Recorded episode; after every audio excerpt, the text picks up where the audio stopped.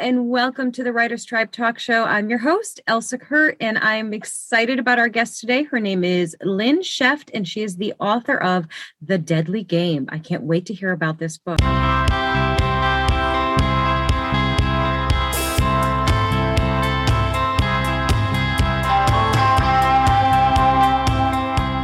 Welcome to the show. Thank you very much, Elsa. I am so glad to have you here, and I, I can't wait to hear about your book. But first, I want to hear about you. You are, this is your debut novel. However, you are no stranger to the literary world. This is this has really been your playground, sort of, kind of, right, for quite some time, right? Yes, I've I've been writing, uh, but I was waiting for an agent, and uh, you know how tough that can be. Yes. And I did have a short story published through Level Best Books. Um, let's see, 2019. So that's when I said, well, if they're willing to publish it, I, I need to do something about this.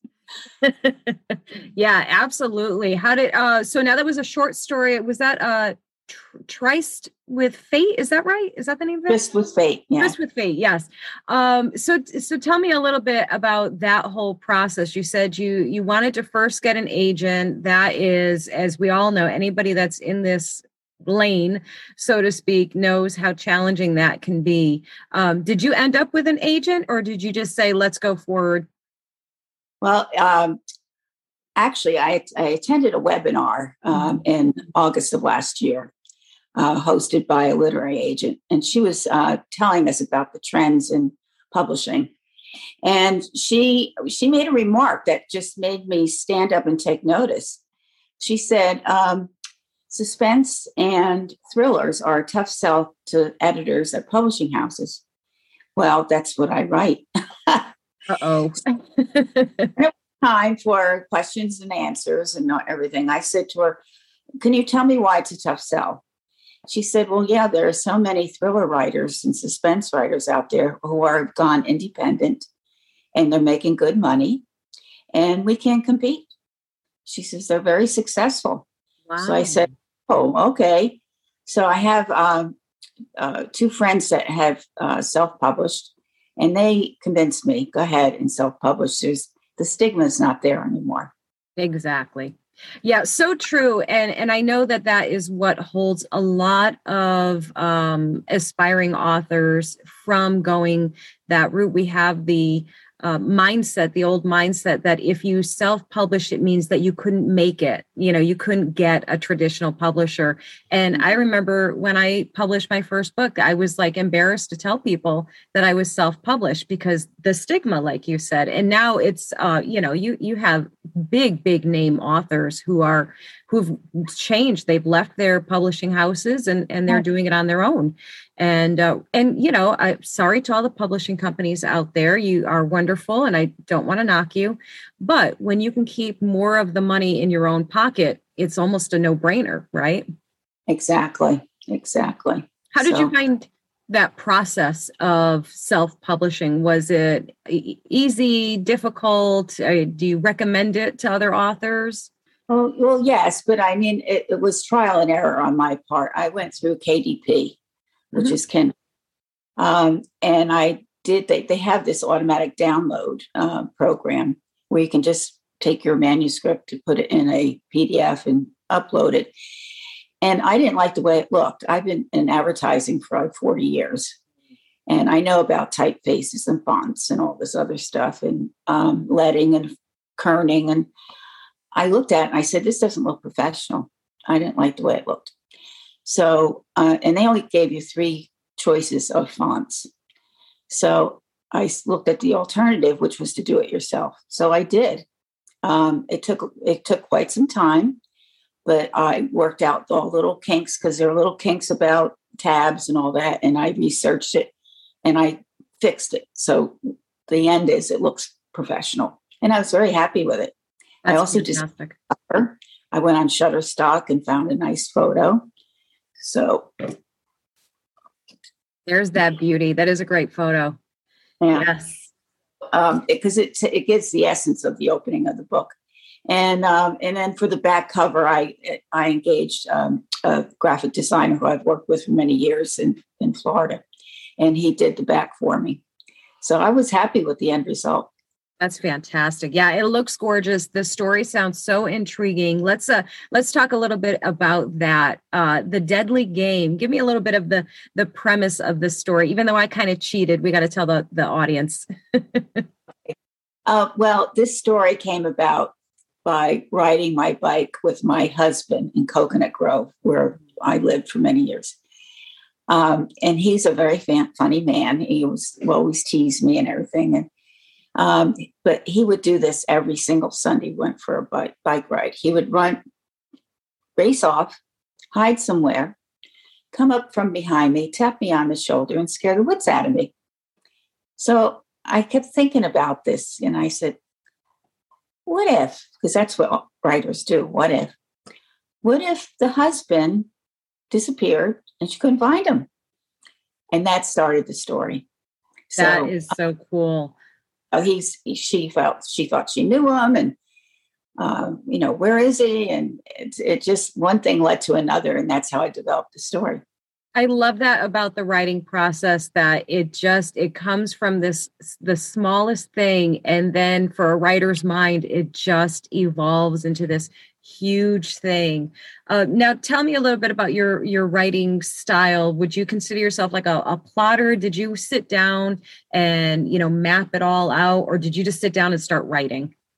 No, I'm a plotter. Um, ha- having an advertising background, you know, if I was given an assignment, for example, to write a brochure, well, I didn't just write the brochure.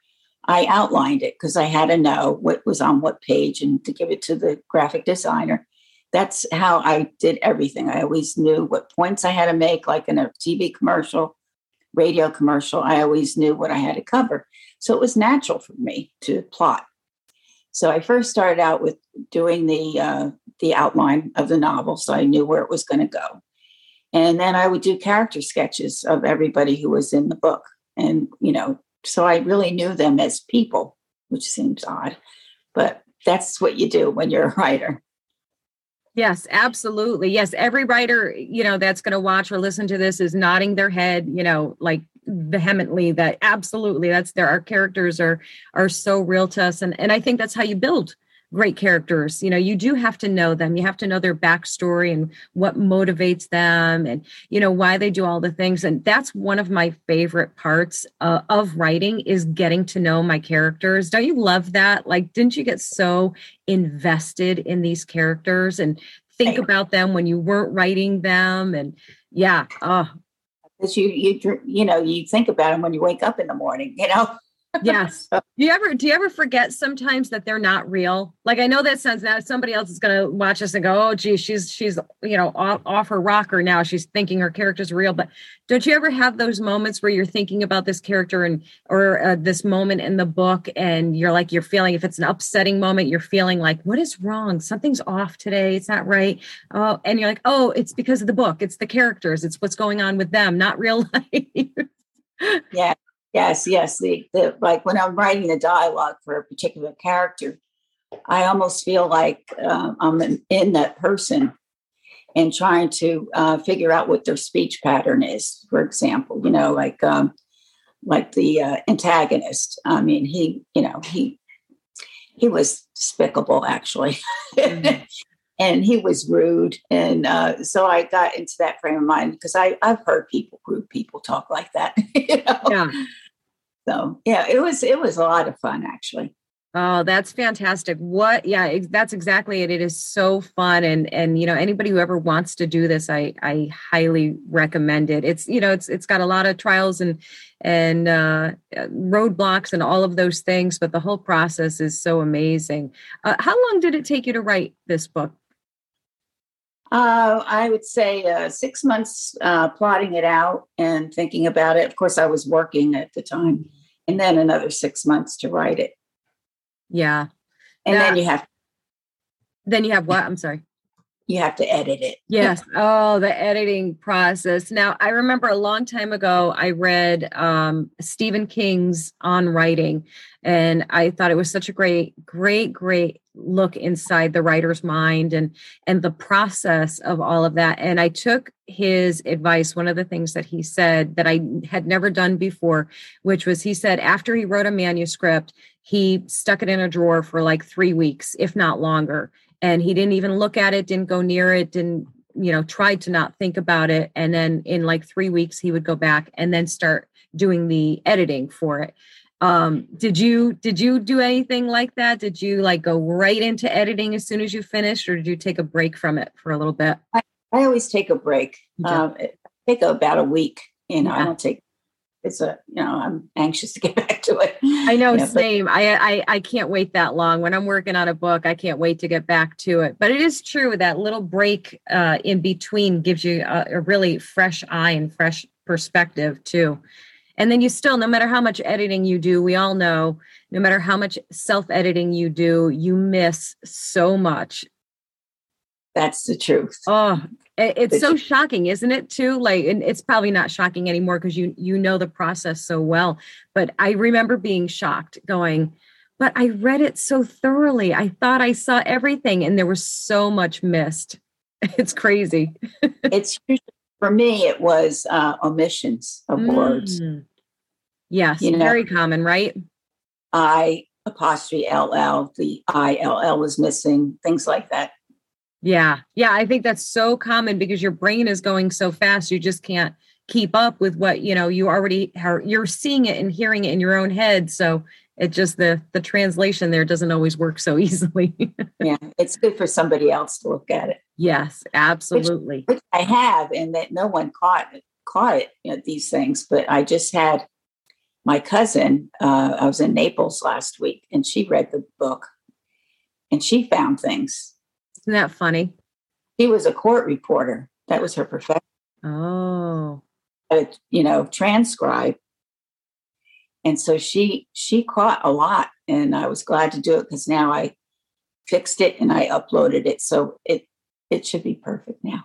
yeah, and you know what? And that's one of that's one of the perks of self-publishing that you can't anytime if anything like that happens, you know, because I think that's one of the fears, and everybody think it's thinks it's like the kiss of death if God forbid there's a mistake in your book. And guess what? I've seen mistakes in books by you know published by the big five. I've seen mistakes in them, so we're in good company. It's okay. Yeah.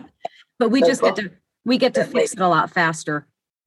Yeah, there was a, a, book I read not too long ago by a major uh, best-selling author, and I found a major error.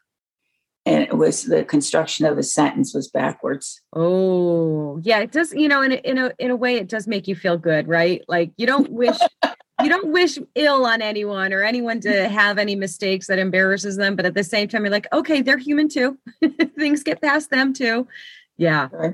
Uh, now, um, will there be? So there isn't with these types of books. There isn't usually a sequel, right? There typically isn't. Or no, are they sometimes series? See, I don't. This is so out of this my one, brain. This one could have a sequel. Oh, I wrote it so that I could uh, write one um, because of the ending. Um, in fact, my my cousin said, "Are they going to get together?" You know, and I said, "I don't know." you know, she was, you know, she she I guess she wanted a romance out of the whole thing. anyway, um, I said, "Well, you know, this is not a romance. This is, you know, this is suspense novel." She said, "She says, well, it's something to think about." So I said, "Yes." But the second novel is uh, going to come out in the end of uh, uh, August, and that is another suspense novel called "Saving Maria." That sounds really good. Can you can you give us any any uh, little little nuggets about that one, or not yet? Yeah, I can. Um, it's written. I need to edit it. Okay. But it's about, um, you know, as I said, that for me, a lot of um, ideas come from my life as I'm living it, and it, this idea perks up. Well, I um, in Florida, we had a lot of immigrants coming into the country, and uh, you know they're speaking Spanish, and they would go check out, you know, in the grocery store, and I'd hear, you know, Anglo people say, "Why don't you learn how to speak English?" You know, and I thought, hmm, poor lady. So I said, well, instead of being a problem, I said maybe I can help with the solution. So I contacted Broward College, and I became an instructor for ESOL students. Wow. So I taught these people who came in from uh, Brazil, uh, Colombia, Peru. I mean, you name it, all the South American countries they came were coming here because their country, Venezuela particularly, because they had a dictator that's horrible. So anyway, um, teaching these people, I learned their story. And one of my students, who I called her Maria in my book, she had been kidnapped by FARC, which was the rebel group in Colombia. And they kidnapped kidnapped her for four months. And so I tell her story. Oh, wow. And a flashback uh, what happened, but the story takes place with her in the United States in South Florida. And, uh, you know, once you have a green card, you come here for political asylum, uh, you can't go back because then you're saying that um, my life isn't threatened anymore. So the book opens with her getting a phone call from her mother. And she says, um, Maria, she says, you've got to come back. She says, your father's dying. He needs a kidney transplant, and we don't know if he's going to get it. And I don't know when he's going to pass. You have to come back and reconcile with him. So that's where that story goes. Wow, what an incredible story and that it's a true story too is that much more compelling and and so topical right now too. It's it's a it's a really great time for a book like that because this is you know such a, a big topic in our country right, right. now. So, uh when when's the expected release date approximately? Yeah end of August. End of August. Very exciting. And um, I, we were talking a little bit before we went live. You've got another book, a totally different genre that is in the works as well. Is that right? You have something else in the works? Yeah. Well, I started to write. I, I'm going to put it aside for a little while, but I was writing a romantic comedy that I was having great fun with. It had to do with um, with uh, two people on different sides of the law. He's oh, a and she just left her job as assistant uh, state attorney mm-hmm. in New York, and she's going to California. They meet on the plane, so sparks fly, you know.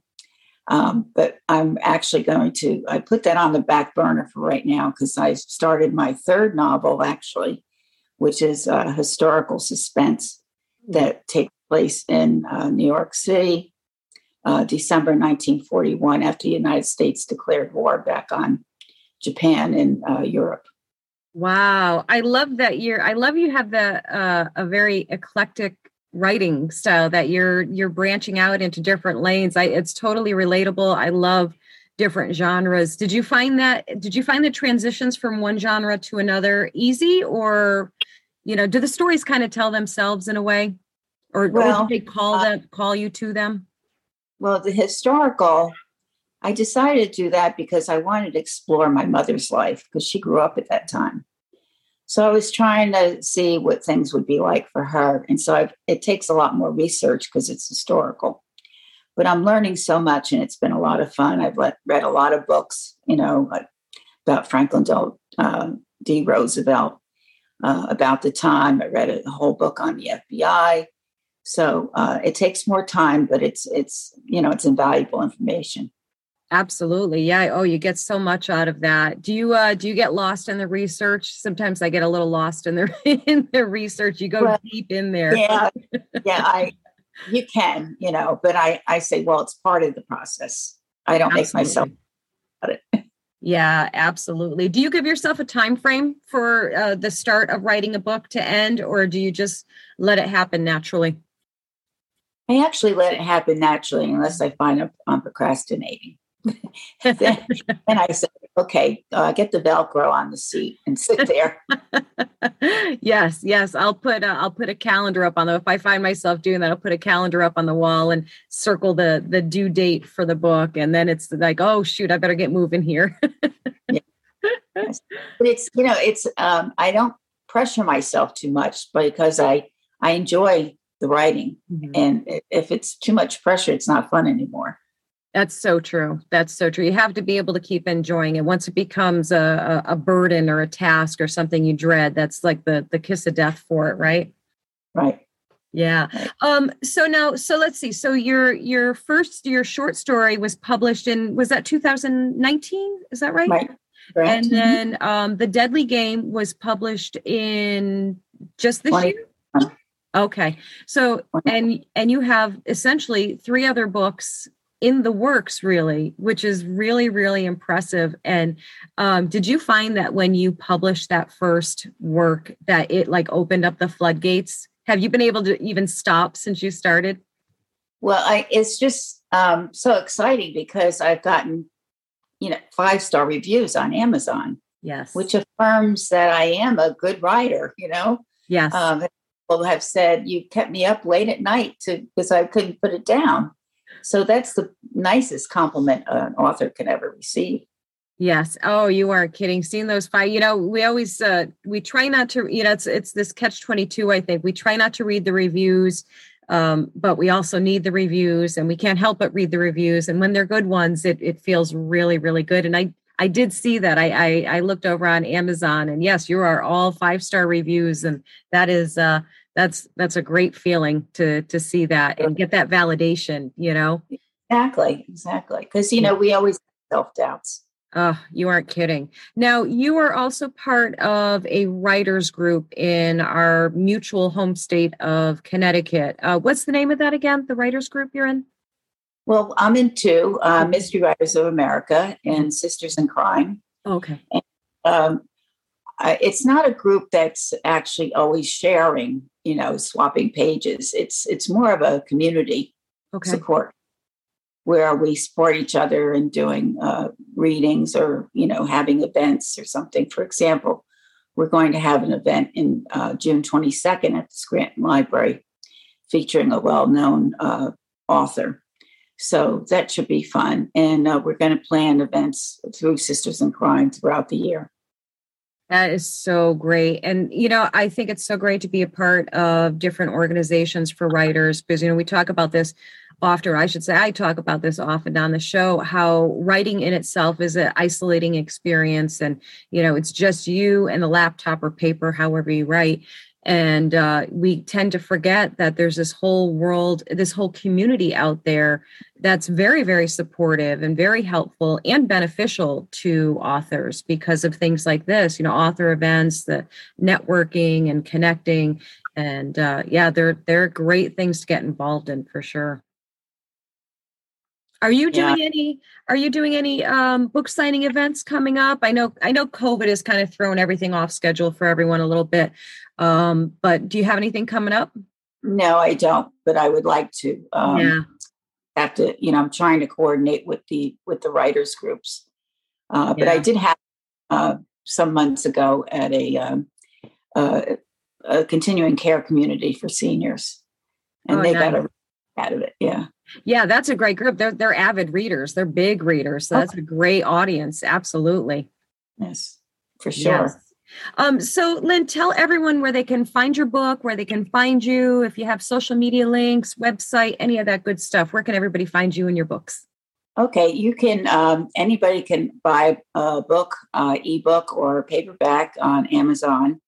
Uh, I am going to contact the Barnes and Nobles throughout the state and Florida uh, in the next week or two because I also made my book available through Ingram Spark, so that you know, the bookstores, if they can't return books, they don't want to order them for you. So I'm going to do that, so they should be available. And if I can get through Barnes and Noble, I hope to do some uh, book signings through them. Outstanding. Well, we look forward to that for sure. That's going to be uh, some good stuff. I'm looking forward to the the next books to come out too. I've got the Deadly Game in my TBR list. It is high up on the list. I try and pick one for for each genre and put them at the top of the list because I I like read in the car. Well, not read in the car. Listen to audiobooks in the car. I don't read in the car, guys. but I've got the audiobooks in the car. I've got the bedside book. I've got something on my phone. So I have something for everywhere that I can read. So very high on the list. Um, this has been Lynn Sheft. She's the author of The Deadly Game. Please go check it out. It looks phenomenal and uh, it's getting great reviews. So we know it's really good. And uh, that's it for our show today. Thank you guys so much for watching, and we'll see you in the next episode. Take care. Thank you very much, Elsa. Thank you.